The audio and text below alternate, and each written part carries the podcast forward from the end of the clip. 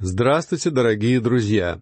Мы продолжаем изучение второй главы послания к евреям. В этой главе автор противопоставляет возвышенную божественную сущность Христа, о которой шла речь в первой главе, уничижению Господа, когда Он пришел на эту землю в образе человека.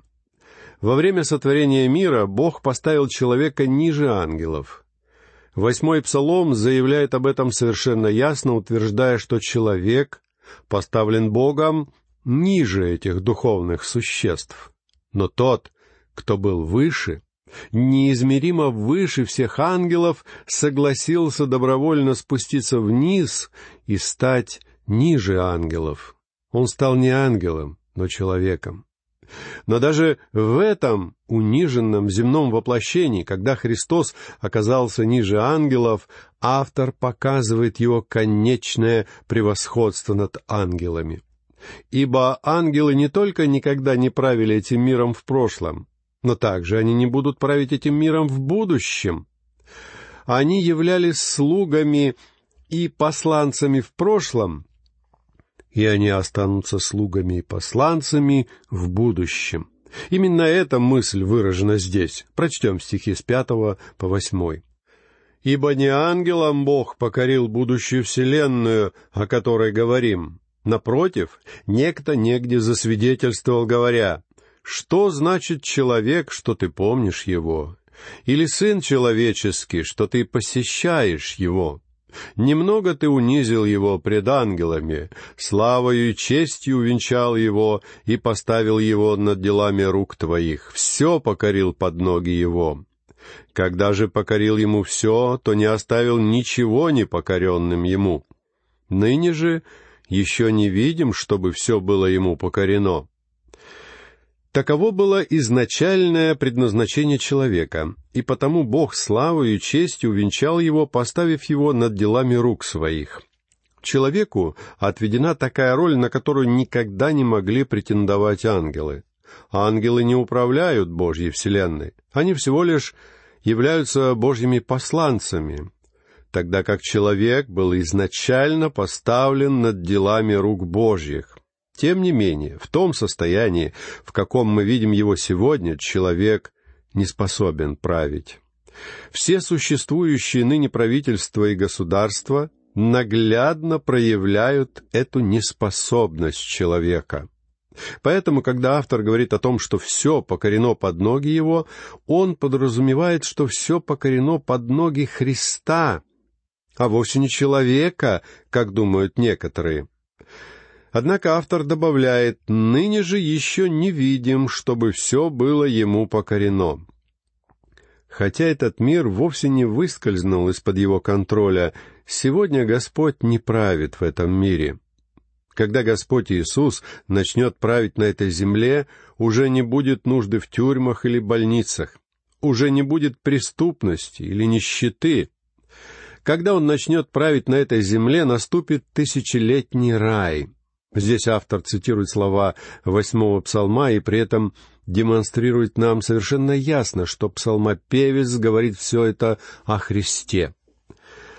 Однако это предсказание не исполнилось вплоть до настоящего момента.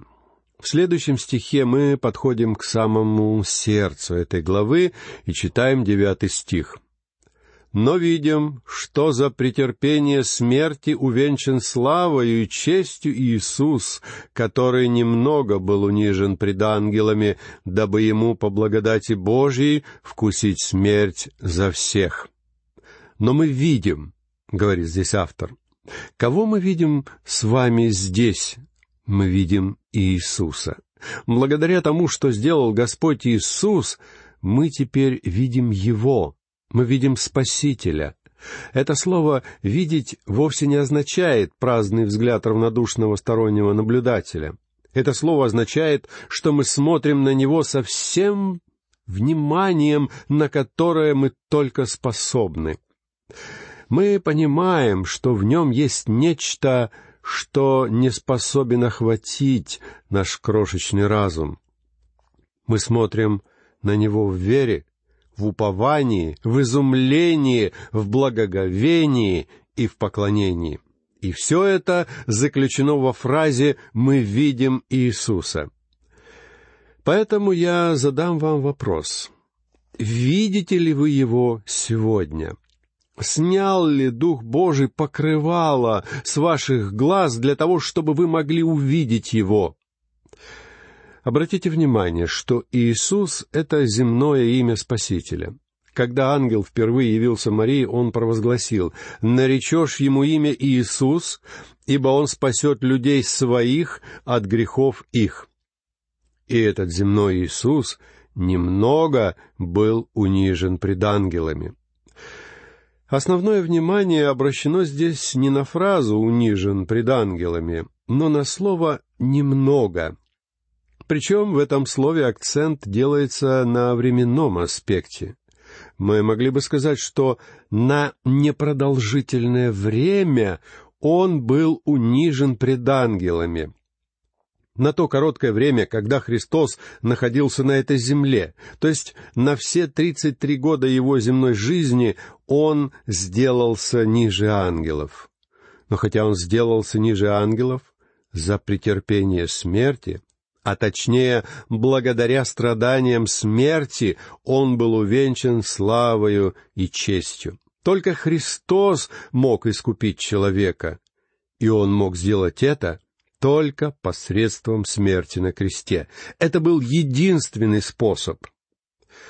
Однако не надо думать, что эта смерть увенчала его славой и честью. Он был увенчан славой и честью, потому что пришел на эту землю и умер на кресте за нас с вами. Позвольте мне еще раз подчеркнуть, что сегодня в небесной славе находится человек. Его не было там каких-то двадцать пять столетий назад. Тогда там находилась вторая личность божества, давайте называть его Иегова, потому что Иисус — это и есть Иегова. Он был и остается Богом, самым, что ни на есть Богом, но сегодня Он также является самым, что ни на есть человеком. Он облегся в человеческое естество, и благодаря тому, что он сделал это, ему досталась слава и честь на небесах, которых там не было никогда прежде. Фраза «вкусить смерть за всех» не только означает, что он испытал страдания смерти. Он испытал на себе все то, что по-настоящему подразумевает смерть. То есть ощутил ее до самой ее глубины — он испил чашу смерти. Эта горькая чаша была принесена ему, и он испил ее до самого дна. Он сделал это для меня и для вас по благодати Божьей. Он сделал все это по Божьей благодати для того, чтобы Бог мог проявить милость к нам с вами и спасти нас. Теперь прочтем десятый стих ибо надлежало, чтобы тот, для которого все и от которого все, приводящего многих сынов в славу, вождя спасения их, совершил через страдания. Нам следует смотреть на Иисуса как на человека, в котором Бог сделал что-то. Земная сущность Иисуса вовсе не означает, что Он являлся религиозным гением. Его человеческая природа вовсе не означает, что он стал мучеником ради какой-то цели или просто каким-то достойным примером. Уничижение Христа помогло ему достичь двух результатов. Во-первых, оно обеспечило славу и воздало честь личности Спасителя. А во-вторых, оно обеспечило спасение человека, сделав это спасение возможным. Христос поднял на небеса человеческую сущность, и теперь там, на небесах, пребывает человек во славе. Но и это еще не все. В самом человеке, пребывающем сейчас на небесах, заключена особая слава, которой там никогда не было прежде. Фраза «ибо надлежало» просто означает, что все совершенное им соответствовало его сущности, находилось в гармонии и согласии с чертами его личности, а также с его предназначением, которое состояло в том, чтобы таким образом привести многих сынов в Божью славу. Ибо надлежало, чтобы тот, для которого все и от которого все, он сотворил все в этом мире, и все это было сотворено для него. Если вы хотите знать, почему существует наша Вселенная, Знайте, что она существует потому, что Иисус захотел, чтобы она существовала. Это была Его воля. В этом и состояло истинное начало нашей Вселенной. Сначала Вселенная появилась в разуме Христа. Ибо надлежало, чтобы тот, для которого все и от которого все, приводящего многих сынов в славу, это является нынешней целью Бога.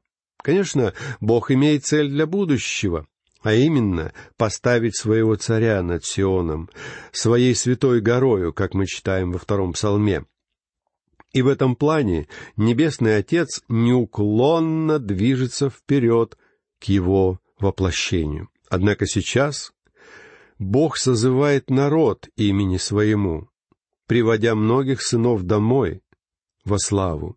Не так давно я получил письмо от одного молодого человека, который в свое время пал столь низко, сколь низко может пасть только человек, принимающий наркотики. В результате всего этого он совершил множество совершенно ужасных дел и оказался в тюрьме. Однако в какой-то момент Господь Иисус спас его. И сегодня мы видим, как нечто подобное происходит по всему миру. Бог по-прежнему созывает народ имени своему, приводя многих сынов во славу. Кроме того, здесь написано, что вождя спасения Бог совершил через страдания.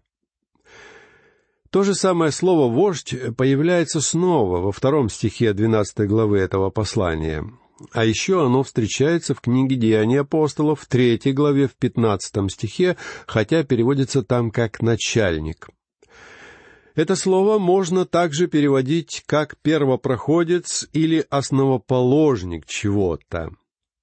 Вождь — это тот, кто возглавляет что-то и доводит начатое до конца. Иными словами, Господь Иисус является альфой и омегой всего в этом мире. Он является началом и концом. Он начинает все, и он доводит все это до логического завершения. Он является вождем. Он положил начало нашему спасению, и Он доводит это спасение до полного воплощения. А как Он сделал это? Он сделал это, спустившись на эту землю и облегшись в наше человеческое естество. А еще он вкусил смерть за каждого человека. Он пришел, чтобы искупить всех людей и обеспечить их спасение. Он явил Бога людям, живущим на этой земле, а сегодня Он представляет человека перед Богом на небесах. Мы с вами увидим это в данном послании, когда доберемся до вопроса о первосвященнической роли Христа. Фраза «совершил через страдания» означает, что он сделался совершенным, совершенным в том смысле, что он обрел свою полноту. Слово «совершенный» происходит от греческого глагола «телеоо», который переводится как «доводить до намеченной цели», «совершать» или «завершать что-то».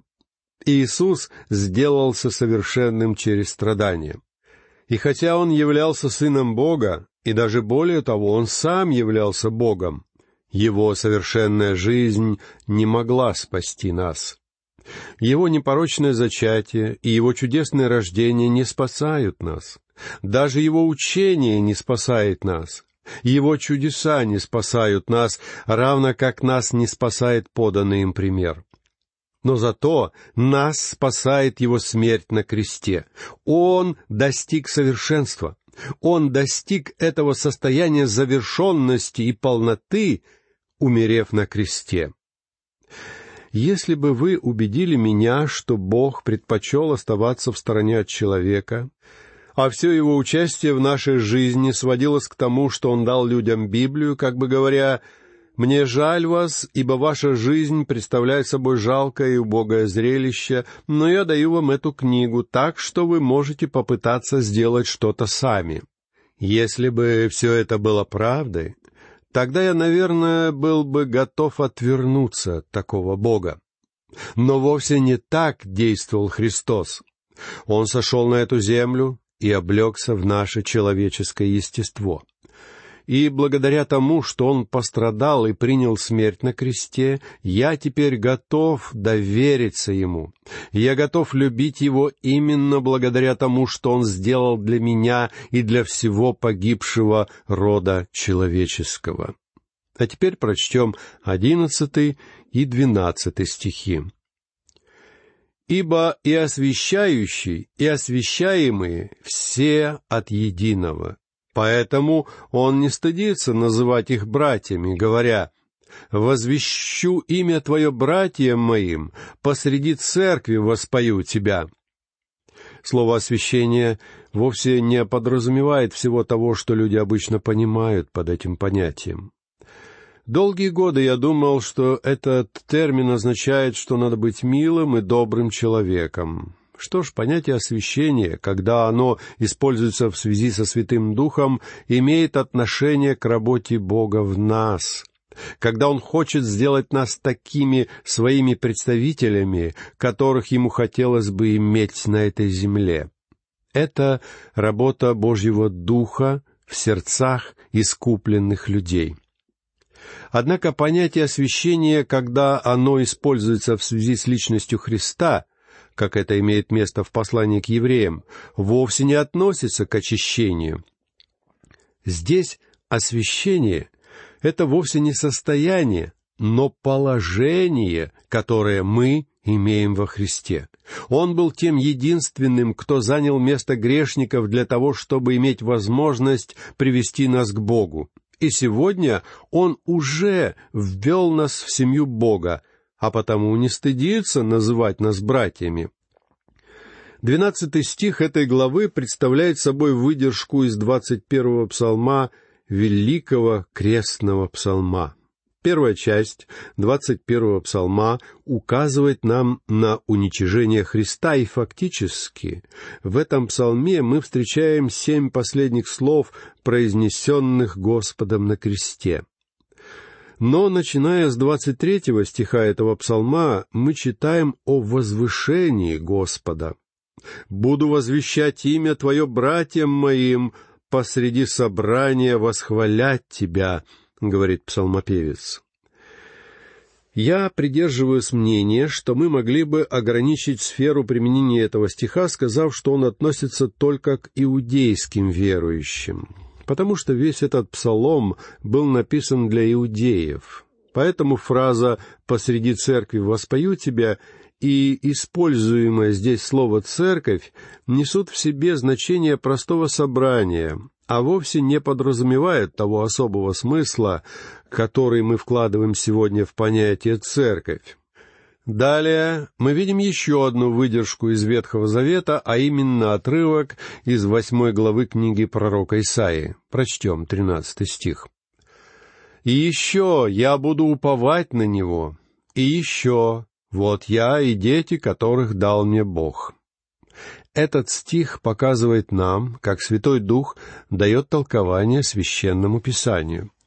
Сегодня встречаются богословы, которые пытаются истолковать пророческие книги Библии таким образом, чтобы вообще устранить всякое упоминание Иисуса Христа. Более того, когда я читаю 17 и 18 стихи 8 главы книги Исаии, создается впечатление, что автор говорит о сынах самого Исаии. Во всяком случае, сам я понимаю эти строки именно так. Но в послании к евреям, в тринадцатом стихе второй главы Святой Дух Божий объясняет этот отрывок из книги Исаи таким образом, что мы понимаем, что эти слова относятся к Господу Иисусу Христу. Всякий, кто сегодня пытается закрывать глаза на явные упоминания Господа Иисуса в пророческих книгах, фактически противоречит толкованию, которое Святой Дух дает нам в Новом Завете. Вы можете вспомнить, что, когда Господь Иисус возвратился из мертвых, Он сказал, «Иди к братьям моим и скажи им, восхожу к Отцу моему и Отцу вашему, и к Богу моему и Богу вашему». Когда Иисус сказал «иди к братьям моим», Он имел в виду своих апостолов, а все они, конечно же, были евреями. Я подчеркиваю это, потому что мне кажется очень важным, чтобы мы все время помнили, кому было предназначено это произведение. Это даст нам возможность найти правильное толкование, которое, как я надеюсь, может привести к надлежащему применению в сердце каждого из нас. В оставшейся части этой главы идет речь о том, что Спаситель во всем уподобился братьям, дабы иметь возможность стать их милостивым первосвященником. Прочтем стихи с 14 по 18. «А как дети причастны плоти и крови, то и он также воспринял он и, дабы смертью лишить силы имеющего державу смерти, то есть дьявола, и избавить тех, которые от страха смерти через всю жизнь были подвержены рабству. Ибо не ангелов восприемлет он, но восприемлет семя Авраамова. Посему он должен был во всем уподобиться братьям, чтобы быть милостивым и верным первосвященником пред Богом для умилостивления за грехи народа. Ибо как сам он претерпел, быв искушен, то может и искушаемым помочь. Поскольку мы с вами сотворены из плоти и крови, он тоже облегся в плоть и кровь. Он пришел в этот мир посредством самого обычного рождения, то есть точно так же, как приходит в этот мир каждый из нас. И он испытал в этой жизни все, что доводится испытывать большинству из нас. Поэтому ни мне, ни вам никогда не придется столкнуться с такими переживаниями или испытаниями, о которых бы он ничего не знал. Именно по этой причине Иисус может быть милостивым и верным первосвященником для своих людей, способным понять и помочь им во всех обстоятельствах их жизни. Давайте помнить об этом, дорогие друзья. Всего вам доброго, до новых встреч.